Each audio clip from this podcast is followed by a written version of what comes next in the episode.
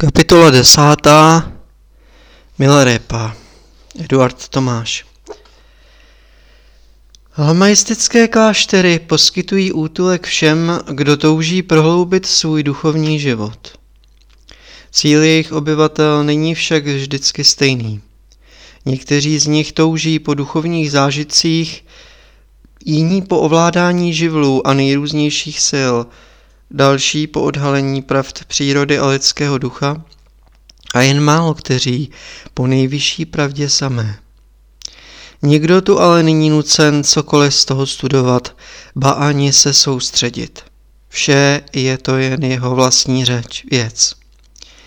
Jedinou podmínkou je slušné chování v Gempě i mimo Gempu a vlastní kázeň v ní.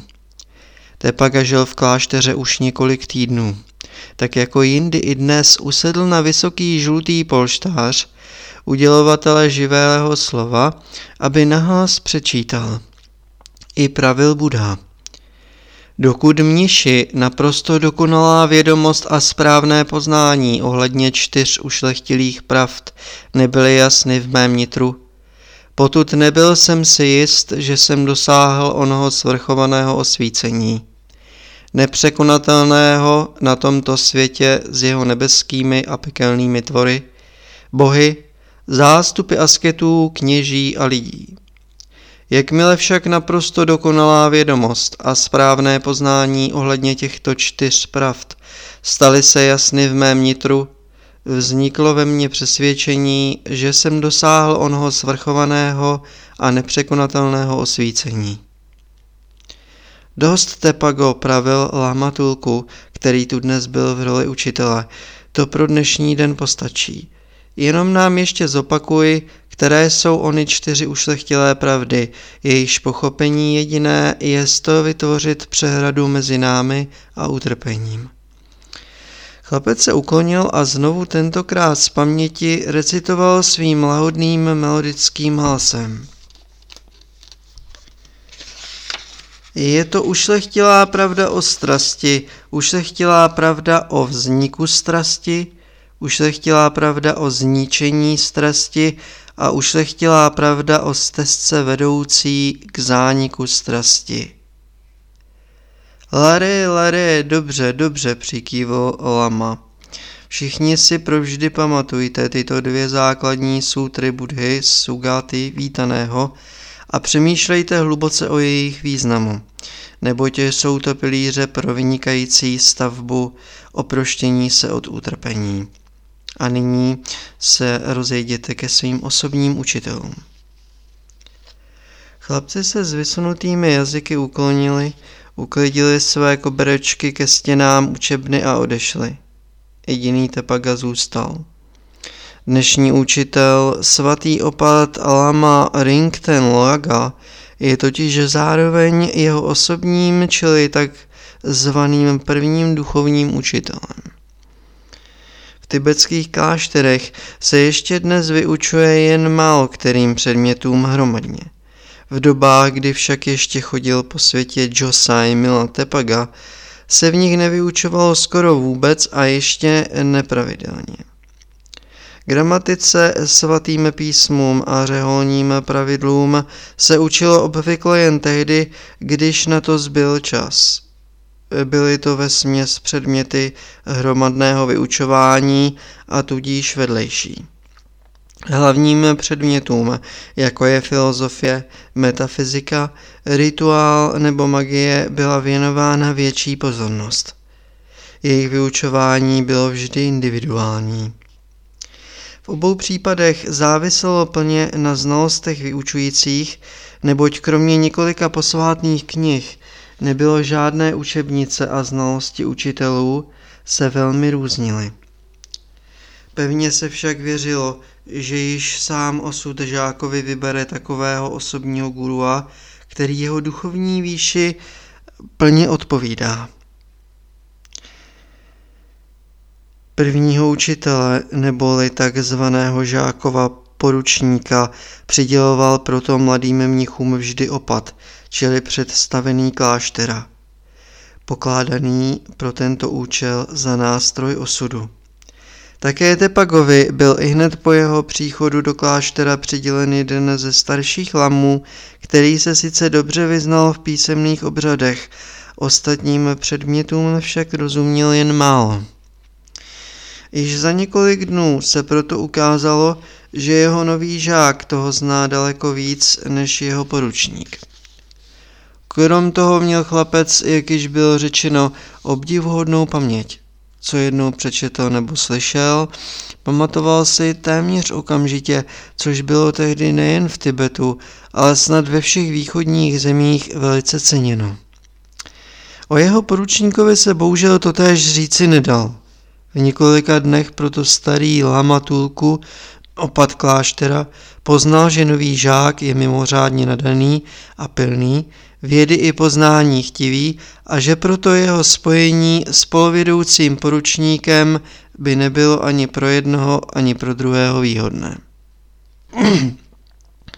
Protože však neměl dost schopných učitelů pro tak náročné žáky, převzal Topagovu výuku sám. Přitom si chlapce eh, časem tak oblíbil, že jej učinil svým vlastním geogem, čili takzvaným služebníkem ctnosti. Byla to vlastně víceméně funkce osobního sluhy, ale úkoly a povinnosti, které z ní pro Tepagu vyplývaly, nebyly nikterak těžké. U prostého, vzdělaného, ale zcela nenáročného člověka, jakým vrchní opat Tulku byl, se tato práce stávala hodnotovou radostí. Tepaga s ním byl nadmíru spokojen. Výhodou přitom bylo, že díky této činnosti byl osvobozen od jiných méně příjemných prací, kterými by si jinak musel přivydělávat na živobytí. Pobyt v tibetském klášteře totiž není zadarmo. Žáci musí platit za své vyučování a vydržování, což se obyčejně děje v naturálích, málo kdy v penězích. Ale Tepaga Pomineme-li toho v příslip, neměl nikoho, kdo by za něj v klášteře dodatečně přispíval nebo pravidelně platil. Možná by se mohl obrátit s prozbou na svého starého učitele a příznivce Viarlung Kyorpo, Usoudil však, že starý Ngapa pro něho učinil již opravdu dost velikým úvodním darem a svou přímluvou a starý kouzelník opět možná soudil, že jeho dar, hlavně náklad sukna, je dosti velký, aby postačil na tak dlouho, dokud se chlapec sám o sebe dost dobře nepostará. Ať tomu bylo jakkoliv.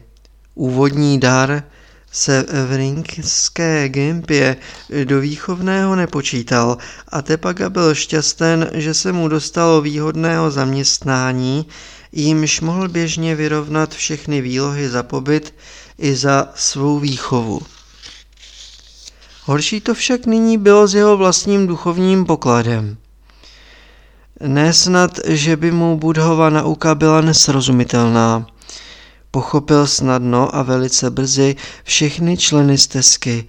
Správné nazírání, správné myšlení, správné mluvení, správné jednání i životosprávu, souhlasil plně i se správným úsilím, když ale došlo na samá saty, vlastní rozjímání a samá samádhí, vlastní vnitřní soustředění, ani přes největší úsilí nemohl proniknout do hlouběji pod hladinu mysli. Příčiny byly dvě a jasnozeřivý láma je brzy objevil. Opravdový gomčen nesmí mít stále na mysli tíhu své minulosti a ještě méně bývalý význam své vlastní osoby. Řekl jednoho dne Tepagovi, musíš tyto věci, jež tolik zaměstnávají tvou mysl, odložit, jako by jich nikdy nebylo a žít jen svatou přítomnost. Nejsvětějším teď jež samo posvěcuje, s čím se setkává. Musíš tyto věci ještě tolik zaměstnávají tvojí mysl odložit, jako by jich nikdy nebylo a žít jen svatou přítomnost, nejsvětějším teď, jež samo posvědčuje, s čím se setkává. To však bylo právě to, co Tepaga nedovedl, ač se o sebe více snažil. Jeho minulé černé činy a ještě více myšlenky ho dosud ve vzpomínkách pálily jako žhavý oheň. Přičemž mu však zároveň dodávali veliké sebevědomí a dokonce i píchu nad tím, co dokázal. Ovládnout krupobytí, přivolat bouři, eh, kdy se člověku zachce, a stát se dokonce pánem zla, neomezeným pánem zla, jehož jméno nechtěl sice již nikdy vyslovit, ale přesto se jim jaksi v duchu obíral s příjemně laudným pocitem sebevědomí, že by mohl, kdyby jenom chtěl. To bylo něco, co hraničilo se schopnostmi, hodností a vědomostmi graduovaného gitpy, lámy absolventa speciální školy magického rituálu, jejíž členové byli všude ve veliké váženosti, zejména v ostatních gempách, kde zaujímali vysoké a dobře placené funkce ochránců klášterů před zhoubnými vlivy démonů, kteří, jak byli eh, mniši pevně přesvědčeni, na kláštery soustavně útočili.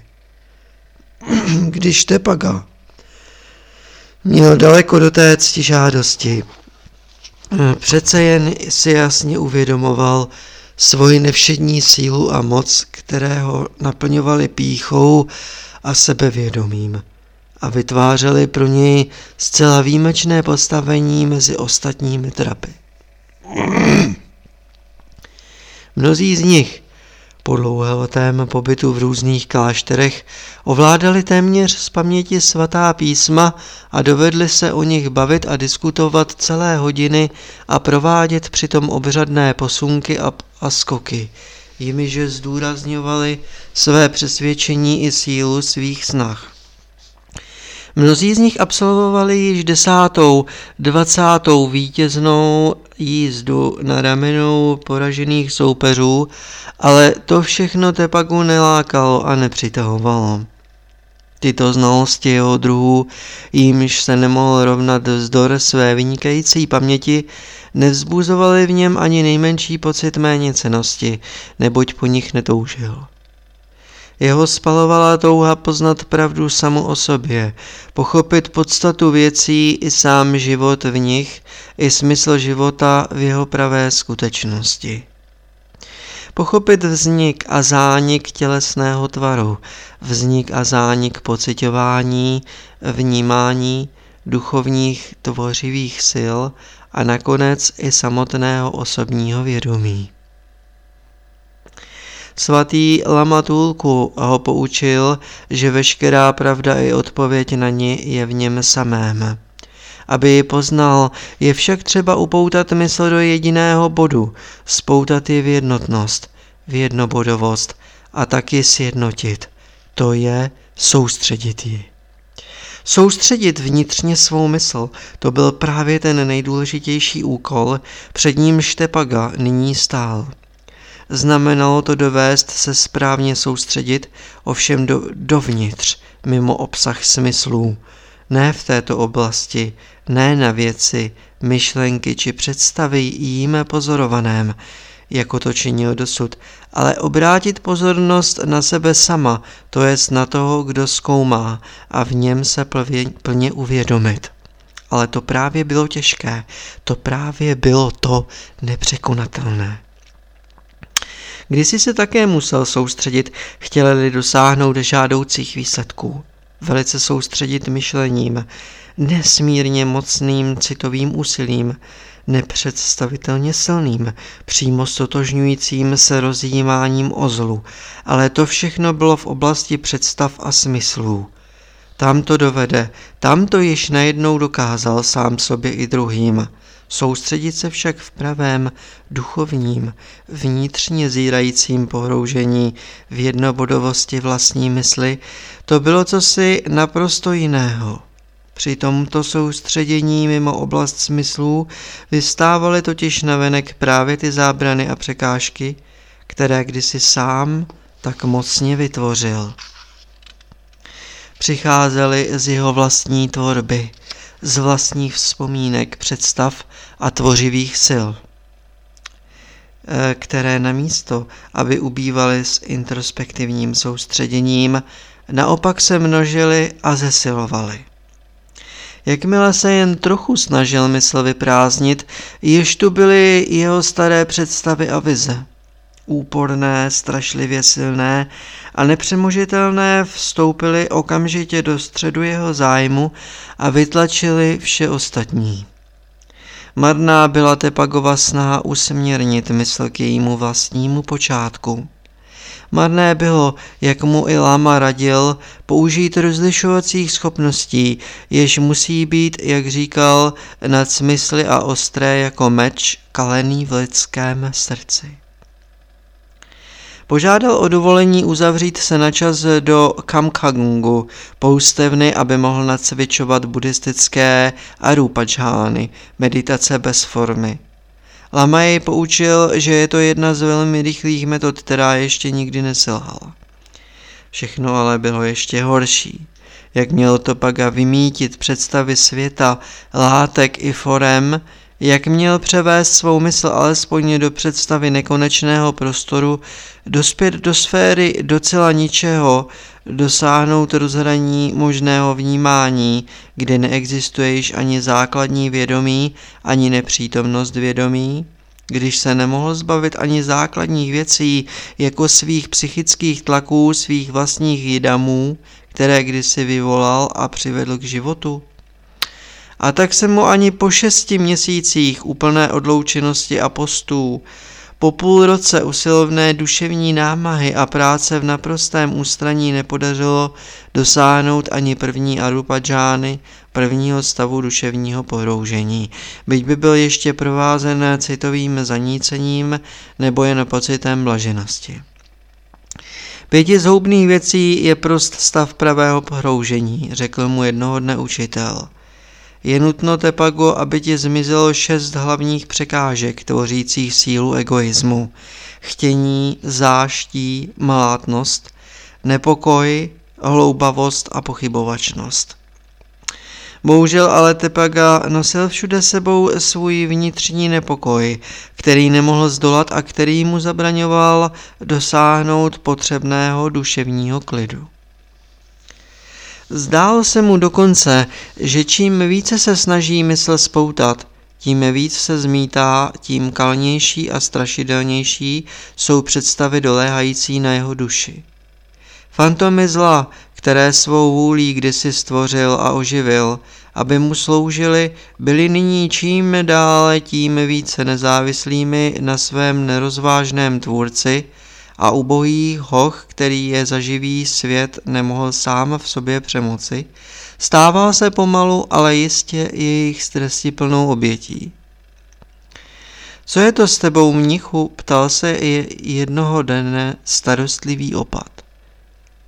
Posedl tě snad nějaký démon, již delší dobu vycituji bouzlivý neklid tvé duše.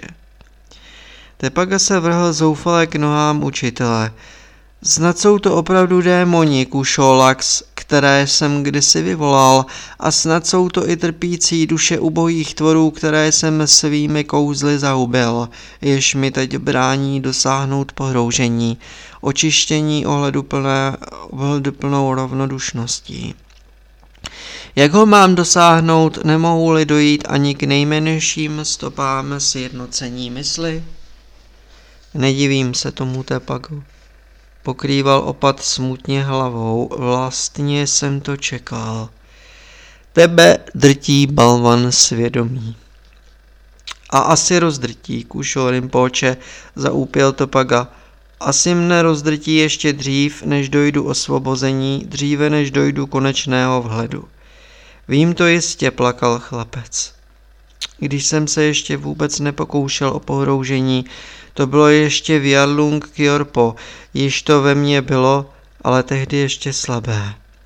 Nyní, kdy hledám spásu, jen abych sám sobě unikl, démoni vyvstávají z mé mysli vždy silněji a silněji, nebo ti asi už od té doby ovládli. Je to jakoby truchlivé volání zabitých, nářek zubožených, jež mám na svědomí. Což opravdu nelze zahnat co jsi sám vyvolal? Ptal se Lama. Zaháněl jsem to všechno tisíckrát, oni však znova a znova přicházejí a já jsem naprosto neschopen se jim bránit. Zavalí mne jako těžký kámen, jako velehora ze žuly a ruly, jež tlačí a svírá a drží moje nitro. Kámen je pevný a pevně drtí pevné, řekl starý láma pro sebe. Odtud tedy onen tlak a odtud ona tíseň. Ty se musíš stát vodou, nebo ještě lépe vzduchem, aby tě nerozdrtil onen tlak, tlak tvé vlastní zlé karmy. Nerozumím vám, kušorim poče, ho řekoval chlapec zoufale. Promiňte prosím, ale můj vlastní rozum je nyní tak zatemněn malátnou nevědomostí. Směl bych prosit o laskavost nového vysvětlení? Lama se na něj pozorně zahleděl a teprve po dlouhé chvíli řekl. Štěstí a klid pocházejí ze stejného zdroje. K tomu, aby mohl mnich uskutečnit soustředění mysli, musí být vnitřně zcela čistý, prázdný. Rozumíš, mnichu? Prázdný, nezatížený spoustou těžkého vyrovnávání. Všech pět základních elementů, tvar, pocit, věm, mentální formace, ba i poznání samo musí zřít jako prázdné. A je-li zatížen, pak východisko není, zvolal zoufale Tepaga. Aby mohl být člověk čistý, musí dojít k vnitřnímu vyrovnání. Aby však došel vyrovnání, musí odčinit zlo, které napáchal, řekl opat. Ale já přece nemohu vrátit 35 mrtvých lidí k novému životu, sténal Tepaga. Pak musíš vzít na sebe všechnu jejich karmu, kterou si jim násilně přerušil, karmu jejich nedokončených životů což mohu v jediném životě 35krát zemřít, vykřikl chlapec postoupen zoufalstvím. Musíš vytrpět alespoň jejich bolesti, jak mohu sám jediný vytrpět bolesti 35 zabitých a umučených lidí a přitom nezemřít, vždyť mám jen jeden jediný lidský život. Jak já to mám vědět, pravil opat smutně. Nejsem ten, jenž lidem ukládá utrpení a tresty k vyrovnávání karmy. Ukazuje jim jen střední cestu, kterou Buddha kdysi odkryl a která otevírá oči, dává vědění a vede k míru a osvícení, jež vede k nirváně. Bohužel jen lidé čistého srdce mohou tuto cestu plně pochopit – ty nejsi dosud jedním z nich a proto si budeš muset hledat jiného učitele. Ani když vás o to na kolénou prosím, můj ctihodný guru, můj velký mistře, zvolal chlapec se sepjatýma rukama. Od této chvíle již nejsem tvým mistrem, řekl láma přísně. Tépaga oněměl. Vy, Kušo poče, vy nejste už mým guruem? Koktal a lapal po dechu. Ne, řekl Lama rozhodně. Řekl si kdysi, snad si ještě vzpomínáš, že jsi velký hříšník ze západního pohoří a v tom si měl, jak vidím, svatou pravdu. Tvoje vědomí je dosud příliš totožněno z následky těžké karmy a proto je také zavaleno myšlenkami na temné činy, jichž ses dopustil a jež si přivlastňuješ, obávaje se jejich následků. Jak může v tobě přijít pravda na povrch, je-li stlačována touto novou i starou bídou? A přece po ní tolik, tolik toužím Kušo Rimpoče, naříkal hochtiše. Vím to mnichu, vím a je to zcela správné a také zasloužené, záslužné. Děláš však na své cestě příliš rychlé závěry. Chtěl bys už létat a můžeš sotva lézt. Pravda nirvány, můj milý Tepago, to není kámen u cesty, abys jen šel a klidně si jej zvedl, ale vzácný drahokam ukrytý pod balvanem vlastních názorů, starých i nových pochyb, hříchů a závislostí i pouhých domněnek. Jak můžeš rozeznat rozdíl mezi pravdou nirvány, která je tvou vlastní podstatou, a tvými zatemněnými myšlenkami, vzešlými z těžké karmy, dokud se zcela neočistíš z jejich následků. Jako by bylo možné za takových zlých podmínek nabít úsudkové schopnosti rozeznávání, jasné a ostré jako ujgurský meč, který je nutná pro cestu budhovou? Měl jsem to vědět hned, již tehdy, když si přišel, když si přinesl onen list od Ying Teng Tokiela. Já jsem však byl příliš marnotratný ve vychovalování pravé nauky a nepomyslel jsem, že sama touha popravdě na tuto cestu ještě nestačí. Vždyť právě vzrůstem koncentračních schopností se posílila i ona negativní část tvého charakteru, patrně rychleji, než se rizí mysl stihla pročistit. Pak je to se mnou věru hrozně zlé, plakal Tepaga. Jsem člověk prokletý a bloudím v začarovaném kruhu svých hříchů, jako v čarodějném Kilchoru. Ba právě, že bloudíš, synu, ale kdo z nás může říci, že jsi nikdy nezabloudil?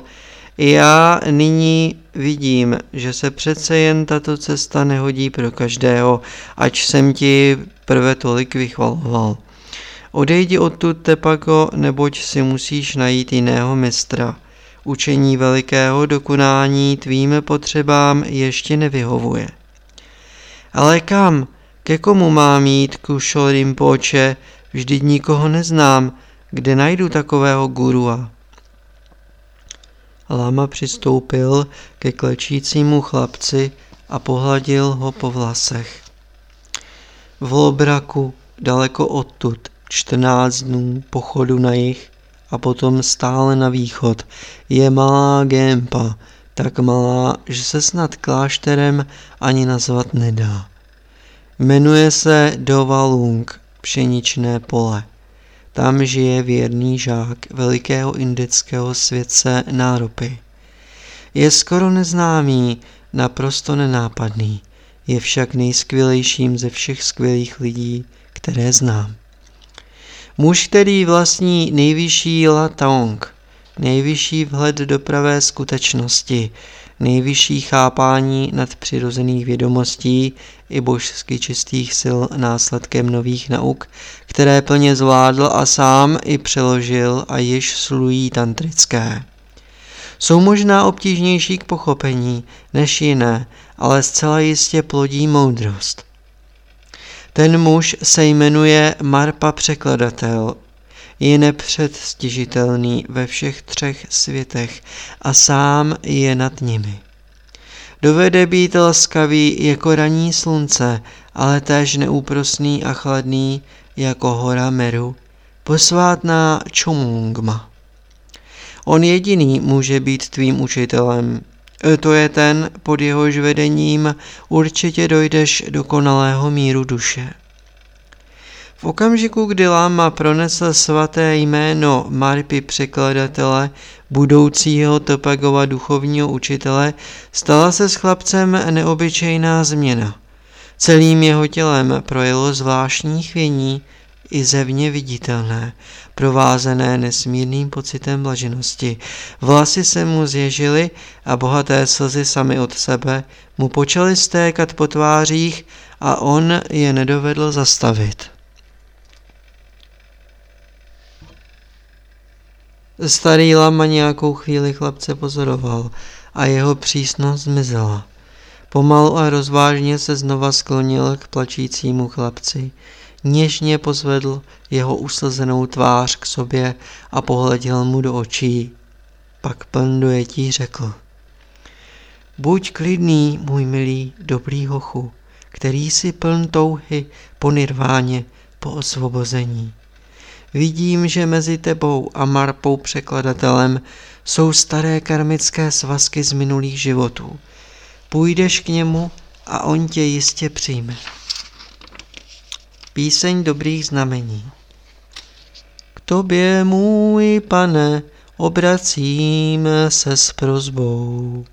Dopřej mě prosícímu se trvat v samotě. Úrodnou zemi pokojného vědomí svlažuji vodou své pevné víry a vkládám do ní dobré símě svého neposkrněného srdce. Na místo hromu ozývá se nad ní máš havá modlitba, na místo deště snáší se na ní milost učitele. Jakům své nenarušené mysli dal jsem táhnout pluch i radlici rozumu i nauky. Moji jaci eh, vedení pevnou i jistou rukou na tvrdé úzdě nedílného cíle. Po vzbuzování nikdy neumdlévajícím byčem horlivosti lámou a obracejí tvrdé roudy nevědomosti i zlého chtíče a vyvracejí balvany strnulých hříchů i se vším bílým chamtivého pokrytectví.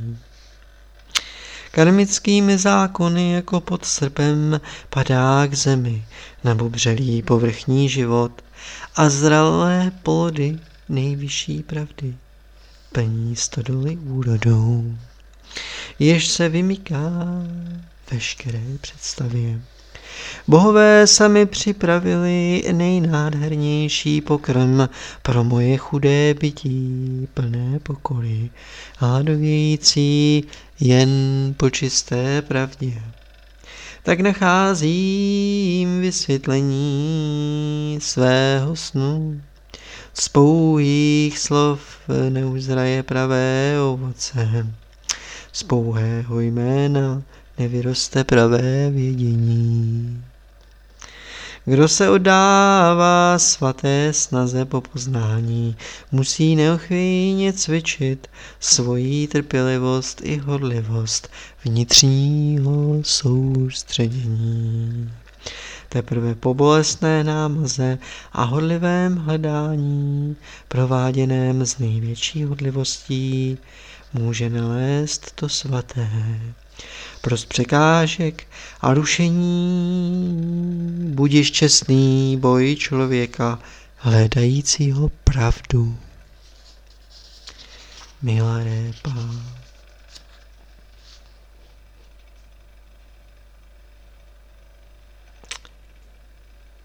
Přípravná léta. Tu noc, než přišel Tepaga do Lobraku, měl jeho budoucí učitel významný věštecký sen.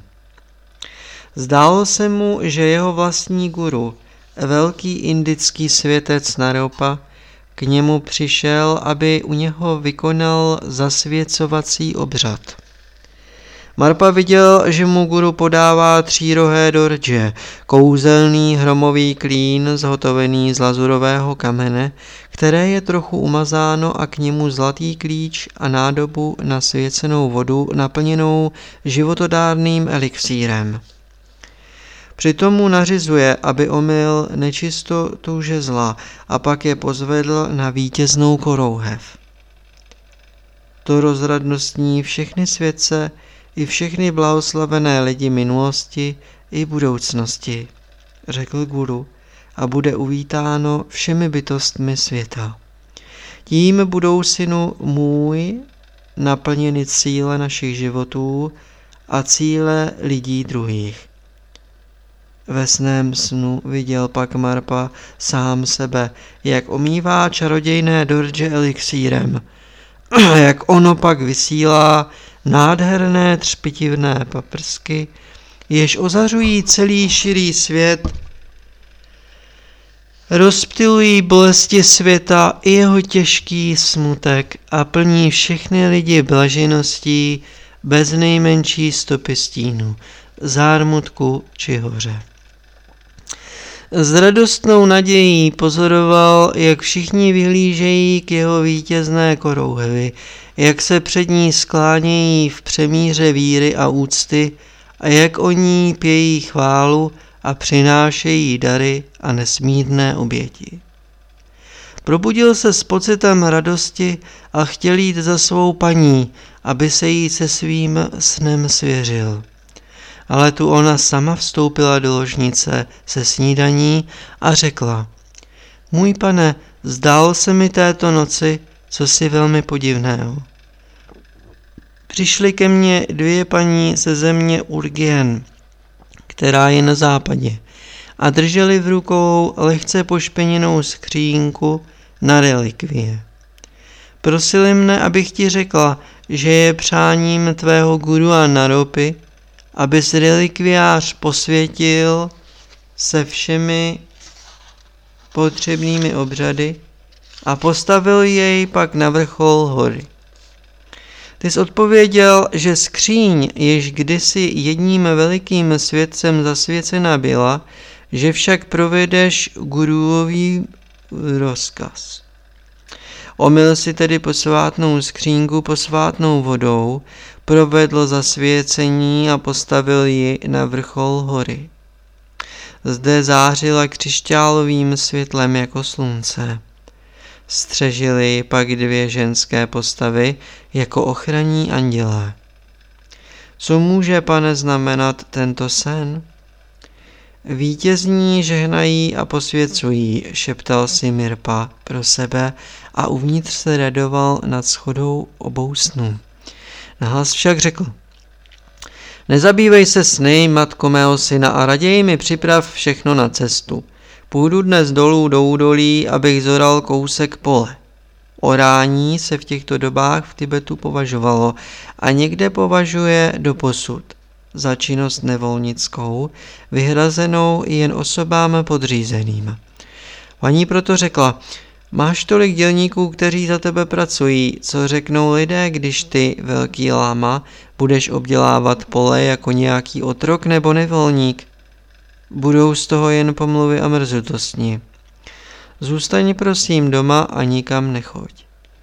Ale Marpa nedal na její prozby a poručil naložit pluch na dva tažné zlo a dzo a poté zavolal svou ženu.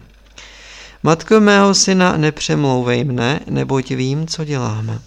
Přines mi však ještě pořádnou zásobu ječmeného piva. Žena mu přinesla čbánek, ale Marpovi se zdál malý. To nestačí, Jetsuma oslovil s úsměvem svou ženu znešeným jménem. Byl by tak dobrý pro mne, ale dnes musíš přinést větší, aby postačil i pro návštěvníka. Pro jakého návštěvníka, ptala se paní trochu zazraženě, přesto však větší čbán plný až po okraj přinesla. Ale Marpa již neodpověděl, uchopil čbán a práskl do svých dzo. Dzo je vytrvalý a silný kříženec, jaká s šedou indickou krávou. Marpa je hnal na své ječné pole, které nebylo daleko a dal se do orání. Jezdil, jak by bylo zvykem, od středu pole do kruhu a vyorával přitom nepříliš hlubokou brázdu. Protože na tuto hrubou práci nebyl zvyklý, brzy pocítil únavu a tak se posadil vedle čbánu, srkal pivo a odpočíval. Tepaga byl zatím na cestě, jež vedla do Lobraku. Bylo opět nové jaro, druhý měsíc roku, což znamená duben, neboť v Tibetu začíná rok až v našem únoru. A Tepaga šel pěšky, nezatížen ani nákladem, ani zvláštními starostmi. Nesl jen několik knih, dar Jungten Tolkela a pak jen trochu másla, čaje, pytlík campy a jiných drobných zásob na cestu, kterými ho opatřili v lídní lamové kláštera. To jen pro první dny, ostatní jistě cestou vyžebrá. Měl štěstí, neboť po několika dnech potkal výpravu mnichů z jiného kláštera provádějících obvyklý jarní karting. Vedení mladistvím lamou opatem jejich gempy vybírali tito toulaví mniši na svůj klášter od sedláků obilí, máslo, koně, ovce i jaky, co kdo dal. Tepaga s nimi postoupil bezmála tři týdny, pak se však jejich cesty dělily. Ale ať už byl ve společnosti lidí, anebo sám, jeho duševní trampoty a neklid mysli, které ho trvale tísnily v klášteře, jako by z něho nyní spadly. Konečně má svého pravého duchovního učitele. Věděl a pevně věřil, bylo to vlastně mnohem více než víra, že Marpa překladatel je jeho pravým duchovním mistrem. I kdyby ho v tom e, neutvrdil opat kláštera, Tepaka to v sobě cítil jako neomylnou pravdu. Jakmile poprvé jen zaslechl to jméno, pocítil, že mezi ním a Marpou existuje pevný svazek, kterým nic a nikdo nemůže otřást. Nový učitel ho tolik zaujal, že již nyní plně obsadil jeho mysl svou přítomností a zahradil mu tak přístup k utrpení nebo starostem. Tepaga cítil svého mistra v sobě, nosil jej v srdci, usmíval se na něj tiše do nitra, povídal s ním a klanil se mu a stotožňoval ho tak se svou vnitřní podstatou. Nyní konečně chápal, že jeho předchozí duchovní učitelé byli jen průpravou k Marpovi. Jeho víra v tuto skutečnost byla pevná a pevnou i zůstane, byť by ho i Marpa třeba hned nepřijal. Podle starých tradic jsou tibetští guruové schopni odmítnout uchazeče třeba několikrát za sebou a poslat ho zpátky, odkud přišel, třeba na dlouhé týdny cesty, jen aby vyzkoušeli jeho touhu a trpělivost. Tepaga slýchal, že někteří z nich dokonce odrazují své žáky vyvoláváním různých překážek, bouří krupobytí nebo je podrobují jiným těžkým fyzickým i psychickým zkouškám. Ale Tepaga je vytrvalý. Šel by třeba zpátky do kláštera, kdyby mu to učitel nařídil, ale vrátil by se k němu vždy znovu a znovu. Jaro rychle zdolávalo sněhy, tratící se v horských bystřínkách a vítr od západu vysoušel strmé stezky. Tepaga rozvážně kráčel po nerovných tibetských cestách, brodil se bystřinami lemovanými kvetoucími loukami a keři, překračoval vysoké průsmyky, často ještě plné sněhu a spal v lesích, jeskyních i malých horských výskách, nebo v táborech dokpů, ale stále přitom myslel jen a jen na svého mistra. V jeho očích zářilo štěstí a spokojenost člověka, který věří, že směřuje k dobrému. Člověka, který nalézá eh, potěšení i v samotě, ba v úplném osamění namáhavé cesty a nestará se, co skrývají její dálky. Měl jen jedinou utkvělou myšlenku, jaký bude asi mistr? Jak jen ho přijme? Nepošle ho snad zpátky do narské či rejnangské gempy, když mu Tepaga nemůže nyní přinést ani ten nejmenší úvodní dar. Procházel krajinou plnou kamenných mohyl. Byla to prostá, ale monumentální čeda k poctě gurua Padma Sambavy, který tu za léta navršili zbožní poutníci. Přidal ke každé mohyle dva nebo tři kameny, aby projevil úctu velikému věrozvěstovi a šel zase dál. Jednoho dne přešel horský hřeben, na jehož vrcholku stálo nízké obo. Bylo to vlastně jen několik kamenů srovnaných na sebe, ale bez obvyklých holí a vlajek. Je to dobré šířit dobro, řekl si Topaga. Vylezl na mohylu a upevnil na ní mezi několika těžšími kameny svou poutnickou hůl, na kterou přivázal bílý katak s přáním, aby tu zůstal pro dobro a štěstí lidí. Katak bude vlád ve větru a vítr bude roznášet tuto myšlenku do všech končin světa a všichni lidé jí budou obdařeni ve svých srdcích a budou dobří i šťastní. Ať jsou všichni lidé šťastní, matka i sestřička Peta. Ať je šťastná i jeho malá Zesai. Ať je šťastný jeho první učitel Lama Mitongaka. Ať je šťasten i jeho dobrý guru, velký a mocný kouzelník Yingten Tokyal, i svatý Lamatulku Rongten Laga, ať je velice šťasten i jeho příští učitel nejsvětější lama Marpa překladatel. Ať jsou šťastní všichni lidé, ať jsou šťastní všechny bytosti na světě. Tu si vzpomněl, že to byl vlastně jeho poslední katak. A teď tedy vlaje k dobru všem, všem lidem na celém světě, všem gurům světa, i samotnému guruovi všech gurů, lizí a čisté pravdě. To je pravdě s velkým P. Bílý praporec vlálo v poledním větru a chlapci při pohledu na něj začalo hřát u srdce vědomím dobrého skutku. Jak se nyní díval na dlouhou sněhobílou vlající čerpu, bylo mu, jako by celé jeho srdce radostí dostávalo.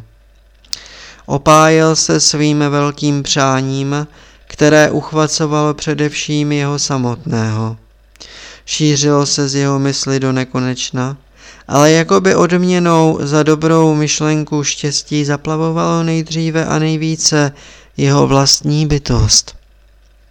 Opájel se svým velikým přáním, které uchvacovalo především jeho samotného. Šířilo se z jeho mysli do nekonečna, ale jakoby odměnou za dobrou myšlenku štěstí zaplavovalo nejdříve a nejvíce jeho vlastní bytost. Dobro se vždy odměňuje svému původci již svou existencí. V zákrutu cesty se před jeho zraky rozevřel čarokrásný pohled. Údolí se změnilo v moře květů. Byly tu vysoké keře růžových azalek a ještě vyšší keře nádherně vonících rododendronů všech možných barev, odstínů i tvarů. Tepagaj mi procházel, ponořené celým tělem v záplavě květů. A náhle byl zachvácen takovými přívalem duchovní radosti a krásy, že skoro zapomněl sám na sebe a znovu jenom byl, tak jako tenkrát po té velké bouři. To bytí však nyní mělo charakter hluboké blaženosti, jež vyvěrala z jeho vlastního nitra. Byla to záplava citů, něhy a míru, že se jimi téměř stal a bezmála se v nich ztratilo skoro k samotnému rozplynutí. Jeho srdce bylo naplněno milostí krásy a lásky a tak něžného citu bratrství a sounáležitosti ke všemu a ke všem, že se v tomto moři líbezných vůní samo proměnilo v nejčistší a nejlíbeznější květ, naplněný nadezemskou vibrací živoucího světla. Chlapec už nemohl jít dál. Příval míru pramenícího v jeho vlastním srdci byl tak mocný, že musel usednout a zcela se mu podat, poddat. Ulehl do trávy v úplném odevzdání a zavřel oči. Když je za hodinu chvíli opět otevřel, na jeho ústech seděl zlatý motýl, velký jako dlaň. Toho dne spatřil Tepaga v jakési úžlabině stádu jaků. Kromě obrovského jačího býka, zřejmě vůdce stáda, je nikdo nehlídal. Jsou asi divocí, pomyslel si Tepaga a trochu zavízdal, aby je po- poplašil. Ale jaci se ani nepohnuli. Jenom veliký bík zvědavě stočil hlavu příchozímu a pak se pásl dál. Teprve teď si chlapec povšiml, že jedna jačí kráva není úplně černá, jak bývají její divoké příbuzné, ale kropenatá s velikými skvrnami na hřbětě i na bocích. Byla to zřejmě krotká zvířata a vesnice už bude nedaleko. Za chvíli došel k Čertenu na vrcholku cesty, který byl postaven v začátku dlouhé zdi zvané Mendong, sestavené z kamenů, z níž mnohé byly označeny magickými nápisy. Tepaga nyní stál na horském hřebenu, odkud byl daleký rozhled na úrodná pole a louky rozložené pod malou vesnicí. Byly vidět zelené lány žírných pastvin, polečinké a nad nimi skupiny domů a domečků zavěšených na protějším svahu jako ptačí klícky. Vše jako by tu dýchalo radostí a dobrem. Jeden z domů byl trochu větší a stál opodál, skoro již na rovině a svou vysokou zdí kolem dvora a žlutou střechou, plnou ječné slámy a sušících se argalů, vyhlížel z dálky jako kouzelný prsten. Podle zvyku poutníků Tepaka třikrát obešel kamenný Mendong i čerten zleva doprava a když čerten obcházel po třetí, spatřil, že se k němu od zdola blíží jakýsi starší muž, sedící na oslici. Dlouhé rukávy zamaštěného ovčího kožichu měl převázány kolem pasu a na krku mu vysel obrovský amulet. Jinak byl ale nahý, bos a bez kalhot, což ale v tu chvíli nebylo vidět. Na slunce, které nemilosrdně sálalo, bylo parno. Kameny Mendongu i Čertenu byly rozpáleny jako žhavá pec. Tobaga slékl svůj svrchní plášť. Mezitím oslice přivezla starého nevolníka až k němu. Chlapec ho zdvořile pozdravil. Ogaj, namáháte se? řekl a pak se slušně zeptal, nejmenuli se tato pěkná vesnice náhodou Lobrak? Ovšem, že se tato vesnice jmenuje Lobrak, od jak živa se tak jmenuje, jak pak jinak by se jmenovala, koho pak tam hledáš? Jmenuje-li se tato vesnice Lobrak, mohl byste mi ctihodný laskavě říci, kde v ní bydlí velký jogín Marpa překladatel? Marpa překladatel, zamyslel se muž. To jméno jsem tu nikdy neslyšel. Rád bych ti o tom něm pověděl, mnichu i cestu ukázal, ale v tomto kraji bydlí jen jeden člověk, který se jmenuje Marpa, ale ten nemá žádný titul, ani jogín, ani překladatel. Tam vidíš nad tím modrým údolím, v tom velikém domě s kulatým dvorem, tam ten Marpa žije. Lidé v zemi TB od jakživa rádi ukazují poutníkům cestu. Získávají si tím zásluhu pro vlastní cestu k lepšímu zrození a jsou přesvědčeni, že když druhému dobře poslouží, ani oni sami nebudou dlouho bloudit posmrtným bardem. Nemá ten váš zdejší Marpa ještě jiné jméno? zeptal se Hoch. Ohe, ale nikdy jsem neslyšel, že by měl hospodář Marpa jiné jméno. To je dobré, to je opravdu znamenitý vtip. A že by překládal, to bych rád věděl, co by tady v tomhle lobraku tak asi mohl překládat. Zasmál se srdečně. Toto nevím, zamumlal Tepaka, ačkoliv už viděl, že je u cíle. Nechtěl se však pouštět do rozhovoru o svém budoucím mistru a tak se jen ještě zeptal. Mohl byste mi ctihodný laskavě říci, jak se jmenuje tento horský hřeben? Je odtud nádherný pohled na všechny světové strany. Velmi rád, eh, řekl muž, jmenuje se Chulgang, hřbet zákona Darmy, duchovního zákona. No však mi rozumíš, si přece, jak vidím, trapa. To byla příznivá předzvěst, na kterou Hoch nikdy nezapomněl a kterou si mnohokrát v duchu při- připomínal v budoucích krušných dobách těžkého výcviku. Přiznává proto, že odtud poprvé spatřil obydlí Guruovo. Dál už pokračoval jen zvolna, aby v sobě vychutnal poslední stopy starého života i první vstup a kroky do nového – však se cestou ještě někoho na marpu překladatele přeptá. Pod hřbetem Chela Gang a se páslo další veliké stádo statných dzo i kosmatých jaků. Tepak zavolal na nejstaršího pastevce. Kalefeb, nevíte prosím, kde tu bydlí veliký jogín stihodný lama Marpa překladatel? Starý nevěděl, ale jakýsi slušný oděný chlapec s naparáděnými, namaštěnými vlasy pravil.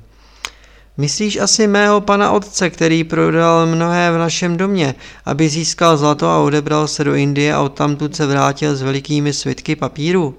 Ano, ano, to bude on, zvolal radostně Tepaga. Tážíš-li se na něj, řekl hoch, pak věz, že dnes oře na poli a to je práce, kterou ještě nikdy nedělal – však tamhle právě sedí, ne? Ne, pohleď, už zase vstal. Asi to přece jen nebude on, pomyslel si Tepaga, že by veliký jogín a překladatel konal práci otroků a nevolníků a kráčel za pluhem. To bylo velmi nepravděpodobné a v tom ho spatřil. Na loňském věčném strništi opravdu kráčel muž za pluhem, taženým dvěma silnými dzo. Nevypadal vůbec na to, že by byl třeba jen krátce zažil Lak Tong, nejvyšší vhled do duchovní moudrosti, přesahující obyčejné znalosti lidí.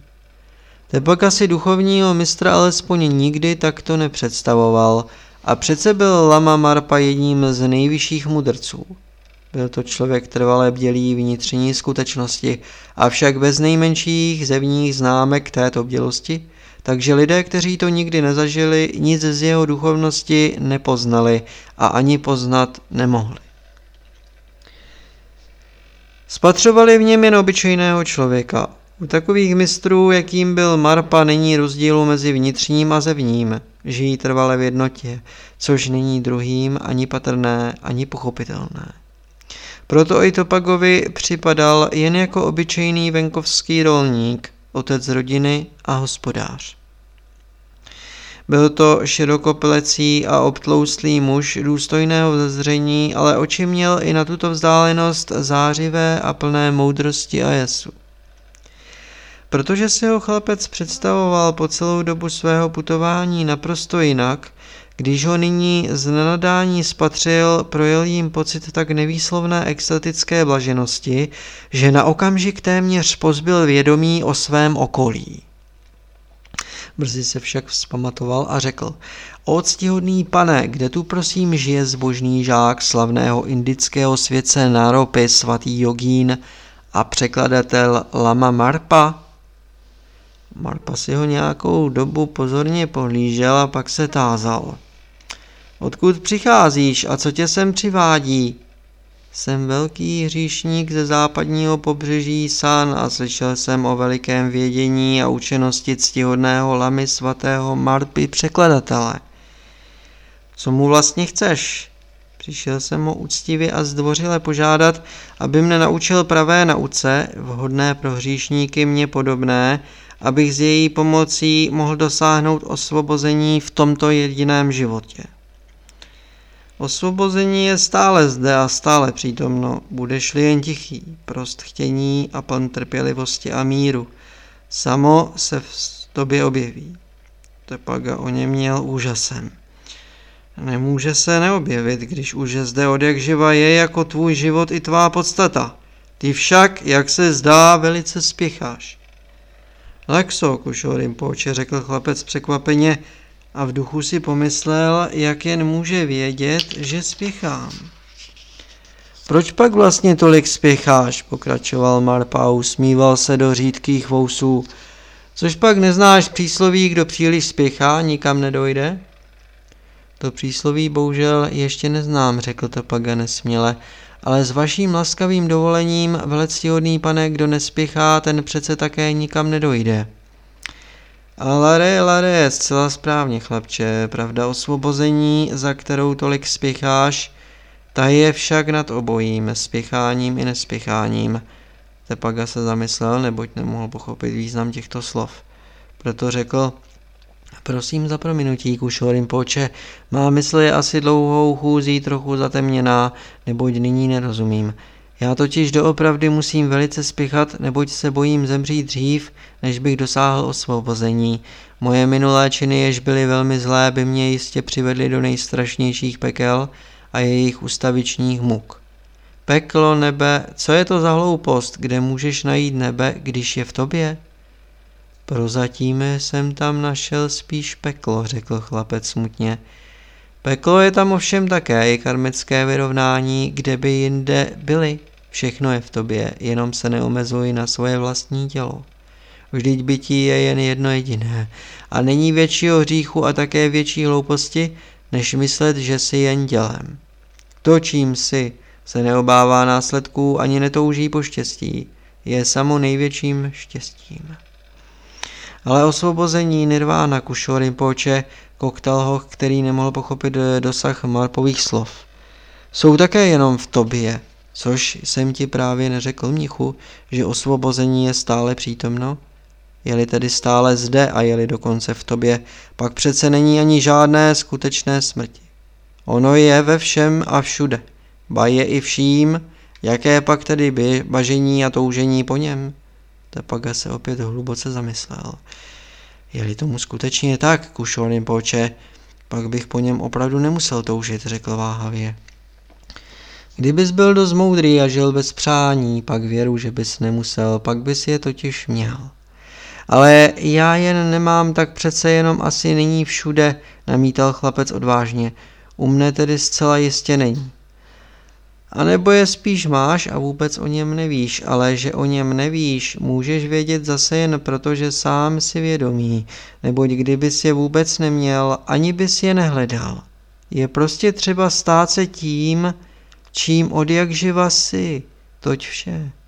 Tvoje mysl je však nyní ještě přikryta závojem nevědomosti jako ve spánku. No dobrá, dobrá, chlapče, řekl smířlivě. V tom případě ti tedy opravdu musím dát doporučení na toho tvého marpu, ale dám ti je jen tehdy, když tento zbytek pole za mnou dooráš. To učením s velikou radostí, Kušo, zvolal Tepaga. Byl rád, že úvodní a choulostivé zkušební téma má již za sebou. Tak abys nepracoval jen s prázdným žaludkem, tady se můžeš napít na posilněnou, bez tak už v tom palčivém vedru má žízeň, řekl lama. Výmul žbán spod klobouku, hluboco si přinul a podal jej chlapci. Tepaka sotva ulízl, ale velice ho to osvěžilo. Když pak lama odešel, dopil celý džbán jedním rázem. Ne, že by byl měl takovou žízeň, ale proto, že mu byl nápoj nabídnut jeho učitelem. Po tomto setkání a krátkém rozhovoru nepochyboval chlapec ani na okamžik, že právě mluvil se svým svatým mistrem. Dal se do orání a oral bez sebe menšího odpočinku. Tato práce představovala jeho první zkoušku a on to tentokrát ještě věděl. Představovala totiž i pro něho, jakožto příslušníka mnižského stavu, jisté pokoření a ztrátu vážnosti, která je v sebevědomém mládí vždy důležitou otázkou. Ale Tepaga na to nedbal. Přijal toto první vyzvání jako zkoušku pokory, skromnosti a odříkání, kterou mu uložil jeho nový guru.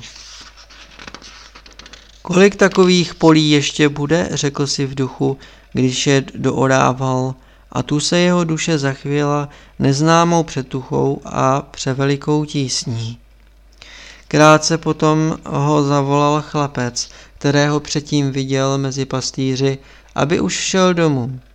To v Tepagovi ještě více utvrdilo přesvědčení, že mluvil se samotným mistrem. Nyní si byl v tomto ohledu už zcela jist.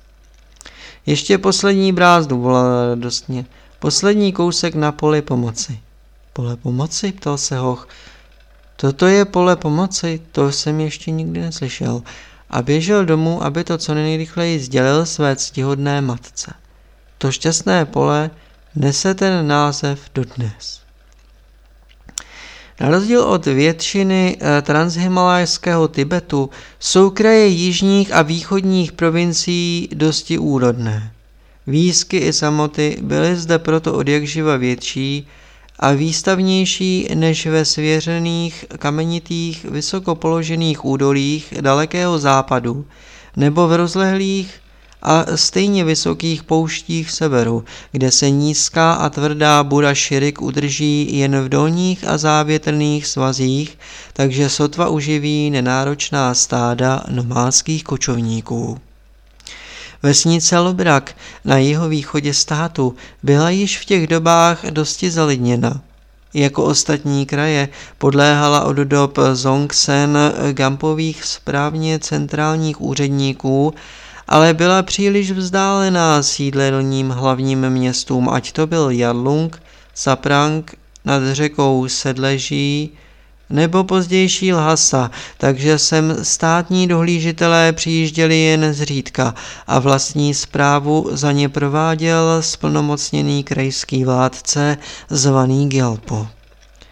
Protože tento zámožný zeman měl sám dost vlastních polností a pastvin, nepožadoval od obyvatelstva mnoho naturálních dávek ani poplatků a spokojoval se hlavně s občasnou manuální výpomocí, zejména v dobážní nebo v případě jiných vážnějších potřeb.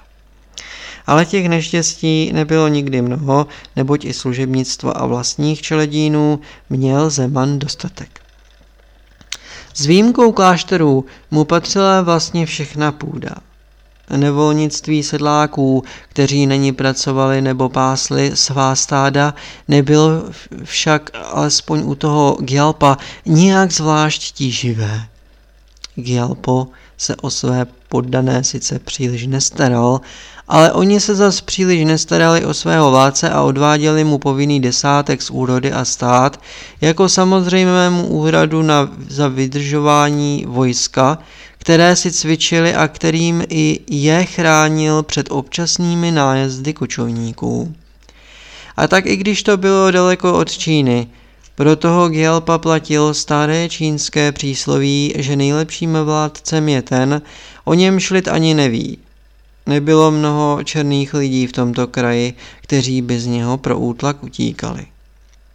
Také Marpa zvaný překladatel, vzdělaný statkář a majitel jedné z největších úsedlostí v Lobraku, již zdědil po otci, o své vzdálené vrchnosti mnoho nevěděl a její existenci si téměř nepřipouštěl.